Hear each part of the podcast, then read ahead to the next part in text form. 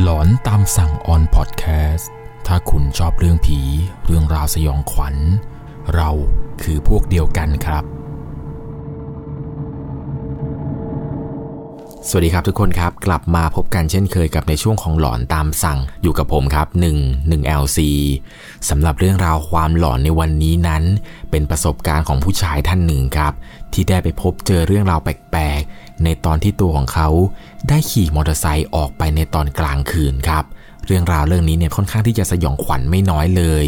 เพราะว่าการพบเจอผีในครั้งนี้ของเขา ไม่ได้พบเจอเพียงแค่หนึ่งตัวครับแต่เป็นการพบเจอวิญญาณ ที่ออกมายืนรอเขาเต็มสองข้างทางเลย เรียกได้ว่าเป็นประสบการณ์ที่ตัวของเขาจำไม่ลืมเลยครับกับเรื่องราวที่เกิดขึ้นนี้ เพราะในระหว่างทางที่กำลังขี่มอเตอร์ไซค์ไปนั้น มันก็มีเรื่องราวแปลกๆที่เกิดขึ้น จนถึงตอนนี้เขาเองเนี่ยก็ยังหาคำตอบไม่ได้เลยครับ ว่าเรื่องราวที่เกิดขึ้นนี้มันเกิดขึ้นมาได้อย่างไรสำหรับเรื่องราวเรื่องนี้ครับ ถูกส่งมาจากผู้ฟังทางบ้านท่านหนึ่งชื่อว่าคุณนิครับ เรื่องราวเรื่องนี้จะต้องใช้วิจารณญาณในการรับชมรับฟังให้ดีๆ เพราะว่าเรื่องราวเรื่องนี้ครับเป็นเหตุการณ์หลอนที่ผู้ฟังทางบ้านท่านนี้เนี่ยได้ไปพบเจอมา ต้องบอกก่อนเลยนะครับว่าที่จังหวัดอยุธยานี้เนี่ยมันมีเรื่องราวหลอนๆ เรื่องราวลึกลับอะไรต่างๆ เกิดขึ้นเยอะแยะมากมายเลยนะครับ อาจจะเป็นเพราะว่าด้วยความที่ว่าอายุทยาเนี่ยเป็นเหมือนเมืองเก่าเมืองแก่ในสมัยก่อน เรื่องการลบการลาการเสียชีวิตต่างๆ มันก็จะมีเกิดขึ้นมาตั้งแต่ในยุคสมัยนู้นแล้ว พวกเรื่องราวหลอนๆเรื่องราวแปลกๆเนี่ยจะพบเจอและเห็นได้ง่ายครับเหมือนกับผู้ชายท่านนี้ที่ไปพบเจอมา คุณนี้เนี่ยเล่าให้ผมฟังครับว่าเดิมทีแล้วเขาเป็นคนจังหวัดบุรีรัมย์ครับ แต่ว่าย้ายมาอยู่กับแม่ที่จังหวัดอยุธยาตั้งแต่อายุ 13 ปีแล้ว พวกเรื่องราวแปลกๆ เรื่องราวหลอนๆ เนี่ย มันดันมาเกิดขึ้นกับเขา เมื่อตอนที่อายุประมาณ 17 ปี พวกเหตุการณ์หลอนๆ เรื่องราวประหลาดๆ เนี่ย มันก็มีพบเห็นมาอยู่เรื่อยครับ แต่มันก็มีอยู่เหตุการณ์หนึ่งที่ทำให้ตัวของเขานั้น จดจำได้อย่างชัดเจนเลยแหละครับ และเป็นเหตุการณ์ที่จะไม่มีวันลืมเลย กับสถานที่แห่งนี้ที่ได้ไปพบเจอมา เรื่องราวเรื่องนี้เกิดขึ้นเมื่อปี 61 ตอนนั้นเนี่ยตัวของเขาอายุ 19 แล้วครับ ก็ได้เข้าไปทำงานที่ห้างสรรพสินค้าแห่งหนึ่งในตัวเมืองอยุธยาทำงานที่นี่มาได้ปีกว่าๆ รุ่นน้องคนหนึ่งที่เขารู้จักกันเนี่ยก็ทักมาหาเขาครับน้องคนนี้ชื่อว่าน้องเจน เจนเนี่ยทักมาถามว่าพี่ ถ้าหนูจะไปสมัครงานที่เดียวกับพี่เนี่ยเขายังรับอยู่ไหมเขาเองนั้นก็บอกว่ามาเลย ที่นี่ต้องการพนักงงานอยู่ ปรากฏว่าเจนก็มาสมัครตามที่เขาบอกครับ แล้วก็ได้มาอยู่ที่แผนกเดียวกัน พอทำงานด้วยกันมากๆเนี่ยก็สนิทสนมกัน พอเวลาน้องมีปัญหาอะไรเนี่ย ก็มักจะมาคุยมาปรึกษากันอยู่ตลอด ด้วยความที่ว่าหอพักของเจน ก็อยู่ไม่ไกลจากบ้านเขามากครับ ทุกๆ ครั้งเวลามาทำงาน เจนเนี่ยจะติดรถมาด้วยตลอด บางวันเนี่ยก็ไปส่งเจนที่หอ เหมือนกับว่าไปบ่อยๆเข้าเนี่ยจะสนิทสนมกับแม่ของเจนครับ ก็ได้มีการพูดคุยกับแม่ของน้องอยู่บ่อยครั้ง เหมือนกับว่าแม่ของน้องเนี่ยค่อนข้างที่จะชอบเขามากครับ เพราะว่าคุยถูกคอกัน แม่ของเจนเนี่ยก็บอกว่า ยังไงแม่ฝากดูแลน้องด้วยนะ นี่ความหวังของแม่เลยนะเนี่ย เจนเนี่ยด้วยความที่ว่าเป็นลูกคนเดียวครับ ก็จะค่อนข้างเอาแต่ใจหน่อย แต่น้องเนี่ยมันมีแฟนอยู่แล้ว เขาเองเนี่ยก็ไม่ได้คิดอะไรเกินไปกว่าพี่น้องกันกับเจนอยู่แล้ว แฟนของเจนเนี่ยก็รู้จักตัวของเขาเหมือนกัน ก็เลยไม่ได้หึงอะไรมากมาย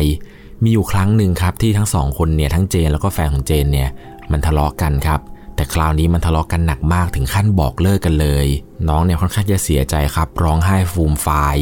ช่วงเวลาประมาณห้าทุ่มกว่าๆแม่ของเจเนี่ยโทรมาหาตัวของเขาครับ แล้วบอกว่าเออลูก พอดีเจนน่ะมันเสียใจมากมันจะขับรถไปคุยกับแฟนให้รู้เรื่องในคืนนี้ แม่ห้ามเท่าไหร่มันก็ไม่ฟังมันบอกยังไงก็จะต้องออกไปคุยออกไปเคลียร์ให้ได้ เขาเองเนี่ยก็ขอสายคุยกับเจนครับ ก็บอกว่าเจนใจเย็นๆก่อน อย่าเพิ่งทำอะไรวู่วาม ออกไปตอนนี้มันดึกแล้ว ต่างคนต่างอยู่ไปก่อน พรุ่งนี้เช้าค่อยเคลียร์ แต่เหมือนกับว่าเจนเนี่ยจะดื้อมาก พยายามที่จะออกไปจากบ้านให้ได้ครับ เพื่อที่จะไปเคลียร์ แม่เนี่ยห้ามเท่าไหร่ก็ไม่ฟังครับ จนแม่เนี่ยโทรมาตามเขาว่านี้นี้ช่วยมาห้ามลูกแม่หน่อยแม่พูดเท่าไหร่ก็ไม่ฟัง จะขี่รถมอเตอร์ไซค์ไปเคลียร์กับแฟนให้ได้ ซึ่งระยะทางจากบ้านเจนเนี่ยไปถึงบ้านแฟนเนี่ยมันไกลมากๆเลยนะครับเพราะว่าแฟนของเจนเนี่ยไม่ได้อยู่ที่อยุธยา แฟนของเขาอยู่ที่อำเภอป่าโมกครับจังหวัดอ่างทอง กว่าจะขี่มอเตอร์ไซค์ไปถึงเนี่ยระยะทางประมาณเกือบจะ 25 โลเลย อีกอย่างหนึ่งเนี่ยน้องเป็นผู้หญิงด้วย จะขี่มอเตอร์ไซค์ไปคนเดียวเนี่ยมันก็อันตรายครับ ในคืนนั้นตัวของเขาตัดสินใจขี่รถมอเตอร์ไซค์ไปหาเจนทันทีเเจตนาเนี่ยไม่ได้ว่าจะไปห้ามไม่ให้ไปหรอกครับ รู้อยู่แล้วแหละว่าห้ามไป ยังไงก็จะต้องไปอยู่ดี ก็เลยตัดสินใจว่าถ้าอยากจะไปนักเดี๋ยวจะเป็นคนขี่มอเตอร์ไซค์เนี่ย ไปส่งเองเลย อย่างน้อยๆเนี่ยมีเขาขับไปให้ก็ยังดีกว่าน้องเจนเนี่ยขับไปคนเดียวเพราะว่ามันอันตราย เส้นทางที่ขับไปเนี่ยก็ไม่ได้ใกล้ อีกอย่างหนึ่งเนี่ยข้างทางอะไรต่างๆ มันก็เปลี่ยว พอขับรถไปจะถึงหอเจนครับปรากฏว่าก็เห็นน้องเนี่ยมันทำท่าสตาร์ทรถแล้ว เขาเองเนี่ยก็รีบขับมอเตอร์ไซค์ไปแล้วก็รีบบีบแต่เลยครับ บีบแต่เสียงดังให้เจนเนี่ยหยุดครับ แม่ของเจนเนี่ยก็ยืนมองอยู่ห่างทำอะไรไม่ได้ เขาเองเนี่ยก็บอกว่าเจน หยุดเดี๋ยวนี้เลยนะจะไปไหน เจนเนี่ยก็พูดขึ้นมาครับว่าพี่นี้พี่นี้ไม่ต้องมาห้ามหนูเลยนะ แม่โทรบอกใช่ไหมเนี่ยว่าหนูจะไป เขาเองเนี่ยก็บอกว่าเปล่าเปล่าไม่ได้ห้าม พี่จะขับไปส่งเองขึ้นรถมาเลย น้องก็บอกว่าหนูไม่ขึ้นหรอกพี่ ถ้าพี่อยากจะไปอะก็ขี่ไปด้วยกันสองคันนี่แหละ หลังจากนั้นครับ เจนกับตัวเขาเนี่ยก็พากันขี่มอเตอร์ไซค์ออกไปในค่ำคืนนั้น ขี่มอเตอร์ไซค์ไปกันสองคนคนละคัน เขาเองเนี่ยบอกว่าบรรยากาศตอนนั้นเนี่ยเป็นอะไรที่หวังเวงมากๆเลยครับ ปกติมาอยู่ที่นี่เนี่ยไม่เคยได้ขี่รถมอเตอร์ไซค์ออกมาในตอนกลางคืนสักครั้งหนึ่ง บวกกับเส้นทางอะไรต่างๆ ชวนขนลุกมากๆเลยในตอนนั้น ตลอดทางที่ขี่ไป น้องเนี่ยมันก็ร้องไห้บ่นนู่นบ่นนี่ไปตลอด น้ำหูน้ำตาเนี่ยไหลไม่หยุดเลย ขี่ไปเนี่ยน้ำตาก็ไหลไปโดยที่ไม่แคร์สายตาคนจะมองเลย มีอยู่ช่วงหนึ่งที่ไปจอดติดไฟแดงกัน คนรอบๆข้างเนี่ยเขาก็มองด้วยความสงสัยครับว่าไอเด็กผู้หญิงคนนี้ทำไม มันถึงมานั่งร้องไห้อยู่ตรงสี่แยกนี้ เขาเองเนี่ยก็ขับตามกันไปเรื่อยๆครับเหมือนกับว่าเส้นทางที่ขี่ไปนั้น จะเริ่มไกลออกจากตัวเมืองขึ้นมาแล้วครับ ไฟต่างถนนเนี่ยก็เริ่มมีน้อยแล้ว แต่ก็ยังพอมีให้เห็นประปรายบ้าง ขับมาได้ประมาณ 15 กิโล ก็เริ่มเข้าสู่อำเภอป่าโมกจังหวัดอ่างทอง ขับมาตอนนี้เนี่ย รถต่างๆที่ขับมาในถนนนั้นเริ่มน้อยแล้วครับ บรรยากาศนี่เงียบสนิทเลย ขับไปได้สักพักหนึ่ง ก็รู้สึกแปลกๆครับ จู่ๆขนเนี่ยมันก็ลุกสู้ขึ้นมาอย่างบอกไม่ถูก ขี่ไปในตอนนั้นเนี่ยก็ด้วยความกลัว ไม่รู้ว่าจะเจอผีเจออะไรหรือเปล่า แต่พอขี่มาสักพักหนึ่งครับ ก็ไปเจอกับร้านค้าสะดวกซื้อร้านหนึ่งครับ อยู่ข้างทาง เปิดไฟสว่างตลอด 24 ชั่วโมงเลย ข้างๆกันเนี่ยก็จะมีซอยเล็กๆครับ พอให้เข้าไปได้ ซึ่งเป็นทางที่จะไปบ้านแฟนของน้องเจน เข้าไปในซอยเรื่อยๆเนี่ย มันจะไปเจอกับสะพานข้ามคลองครับ เป็นสะพานปูนสีขาว ในระหว่างที่กำลังขับมานั้นครับ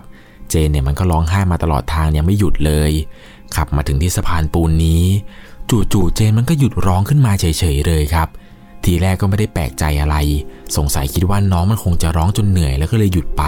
แล้วก็ตั้งหน้าตั้งตาขี่โดยที่ไม่พูดไม่จาอะไร หลังจากนั้นก็ข้ามสะพานนี้มา จนใกล้จะถึงบ้านของแฟนน้องมันแล้วล่ะครับ ประมาณ 3 กิโลก็น่าจะถึงพอดี ขับมาเนี่ยเจอ 3 แยกครับคือถ้าเลี้ยวขวาแล้วตรงไป ก็จะเป็นบ้านของแฟนเจน แต่ถ้าเลี้ยวซ้ายแล้วตรงไปนั้น มันจะเป็นทางที่เข้าเขตอำเภอบางบานของจังหวัดยุธยา ซึ่งเส้นทางนี้จะเป็นทางที่ต้องผ่านวัดวัดหนึ่ง ซึ่งวัดนั้นชื่อว่าวัดไผ่ล้อม พอถึงทางแยกนั้นก็พาน้องในขี่มาจนอีกประมาณ 2 กิโลน่าจะถึงบ้านแฟนของมันแล้ว จู่ๆเจนมันก็หันมาพูดกับเขาครับว่า โอเคพี่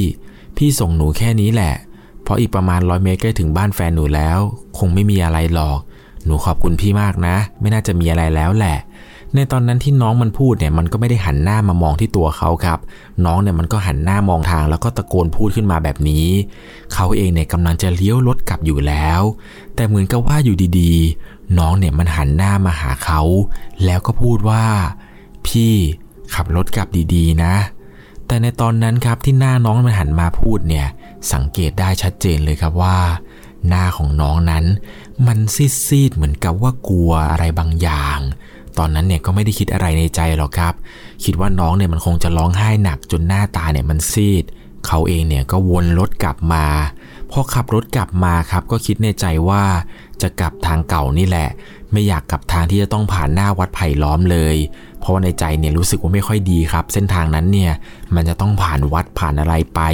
กลัวว่าจะเจอผีเจออะไรแบบนั้นนั่นแหละครับก็เลยตัดสินใจว่า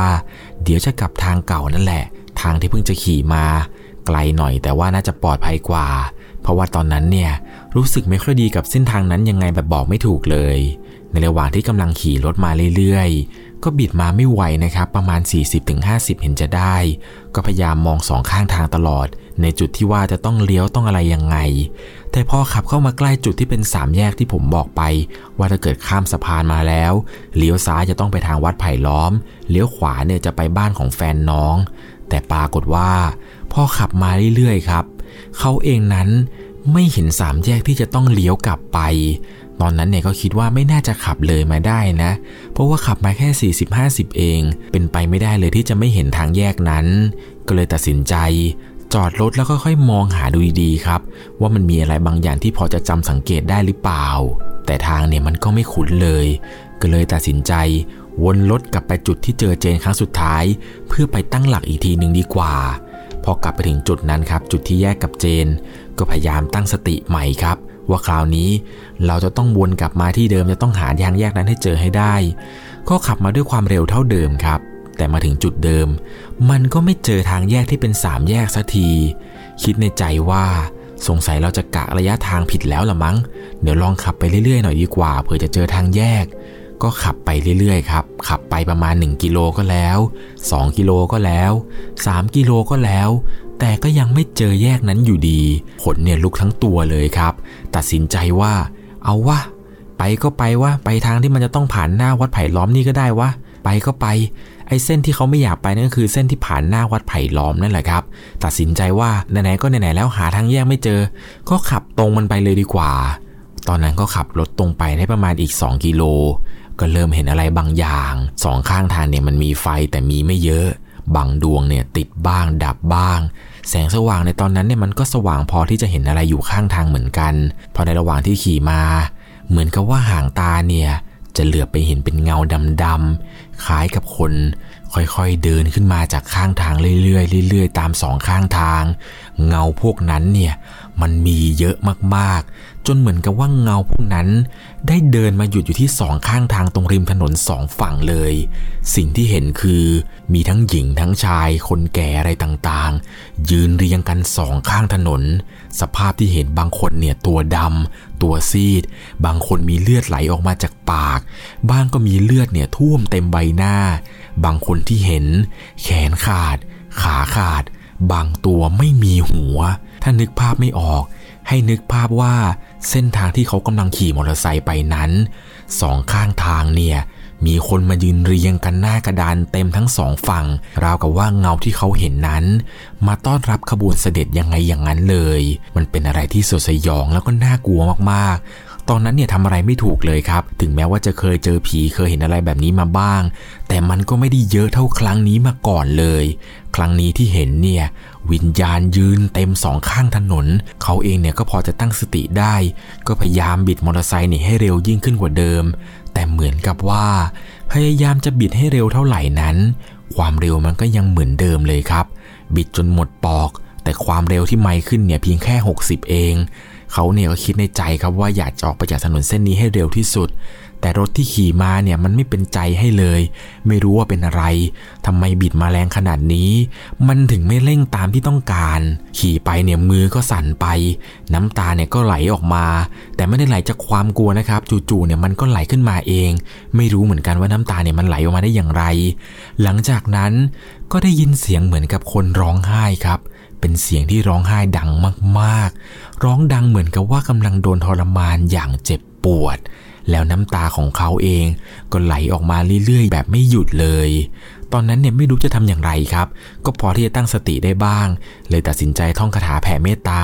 แล้วก็อุทิศบุญกุศลเนี่ยไปให้ดวงวิญญาณเหล่านั้นที่เห็นอยู่ เขาก็ท่องไปว่าขอให้ดวงวิญญาณเหล่านี้รับผลบุญส่วนกุศลที่ข้าพเจ้าได้แผ่เมตตาให้ครั้งนี้ด้วยเทินหลังจากนั้นครับวิญญาณที่เขาเห็นว่ายืนเต็มสองข้างทาง ก็ค่อยๆ หายไปทีละดวง ทีละดวง มารู้อีกที ก็ขี่มอเตอร์ไซค์ผ่านหน้าวัดไผ่ล้อมไปแล้ว หลังจากนั้นเนี่ยก็ขับมาตามทาง จนกระทั่งมาถึงบ้านเนี่ยก็รีบอาบน้ำเข้านอนเลย คืนนั้นเนี่ยกว่าจะกลับมาถึงบ้านก็เล่นสะดึก เช้าวันต่อมาต้องมาเข้างานกะบ่าย พอมาทำงานเนี่ยก็เจอกับน้องเจนครับ ยังไม่ทันจะพูดอะไรกับน้องเจนเลย จู่ๆเจนมันก็ทักขึ้นมาครับว่า พี่ มื่อคืนพี่เจออะไรบ้างป่ะหลังจากที่พี่กลับบ้านไป เขาเองก็เลยถามว่าทำไมหรอ น้องเนี่ยมันก็เล่าให้ฟังครับว่า พี่จำตอนที่ขับรถผ่านสะพานปูนนั้นได้ไหม เขาเองเนี่ยก็บอกว่าจำได้สิเพราะว่าจู่ๆนี่ยน้องก็หยุดร้องไป น้องเนี่ยมันก็เล่าให้ฟังครับว่า ตอนที่ขับผ่านสะพานนั้น น้องเนี่ยมันเห็นว่ามีผู้ชายคนหนึ่งนั่งห้อยขาอยู่บนสะพาน แล้วผู้ชายคนนั้นไม่มีหัว น้องเนี่ยมันเห็นมันก็เลยกลัวมันก็เลยหยุดร้อง เขาเองเนี่ยก็บอกว่าไอ้ที่เองเห็นเนี่ยยังน้อยไป พี่เนี่ยก็เห็นเหมือนกัน แต่พี่ไม่ได้บอกเอง พี่เห็นว่าผู้ชายคนที่เองเห็นว่านั่งห้อยขาเนี่ยเขาค่อยๆเอามือ มาจับที่หัวของตัวเอง แล้วก็ดึงหัวออก มาวางไว้บนตัก ในจังหวะที่เรากำลังขี่มอเตอร์ไซค์ผ่าน หัวของผู้ชายคนนั้นที่วางอยู่บนตักเนี่ย มันก็ค่อยๆยิ้มให้กับพี่อย่างสยองมากๆเลย เป็นรอยยิ้มที่เปื้อนเลือด จนพี่เนี่ยไม่กล้าที่จะเล่าให้เราฟัง เพราะกลัวว่าเรานั้นจะไม่กล้าขับผ่าน น้องเนี่ยก็บอกว่าหนูก็กลัวพี่เหมือนกัน หนูก็เลยไม่ได้บอกพี่ ทีแรกหนูไม่คิดว่าจะเป็นผี คิดว่าน่าจะเป็นชาวบ้าน แต่พอเจออย่างนี้ก็รู้ทันทีเลยว่า ไอสิ่งที่เห็นนั้นมันไม่ใช่ชาวบ้านอย่างแน่นอน เป็นอย่างไรกันบ้างครับกับเรื่องราวความสยองขวัญในวันนี้ ผมต้องบอกเลยนะครับว่าที่จังหวัดอยุธยาเนี่ยมันมีเรื่องราวหลอนๆเรื่องราวแปลกๆ เกิดขึ้นเยอะแยะมากมายจริงๆนะครับยังมีอีกหลากหลายเรื่องราวเลยครับที่อยากจะเล่าให้ฟังเกี่ยวกับจังหวัดอยุธยา เอาเป็นว่าเดี๋ยวผมจะค่อยๆทยอยเล่าให้ฟังก็แล้วกันครับใครมีประสบการณ์สยองขวัญที่เกิดขึ้นในละแวกนี้อีกนั้น ก็ลองคอมเมนต์ให้เพื่อนๆได้อ่านกันหน่อยนะครับเดี๋ยวคอมเมนต์ไหนน่าสนใจ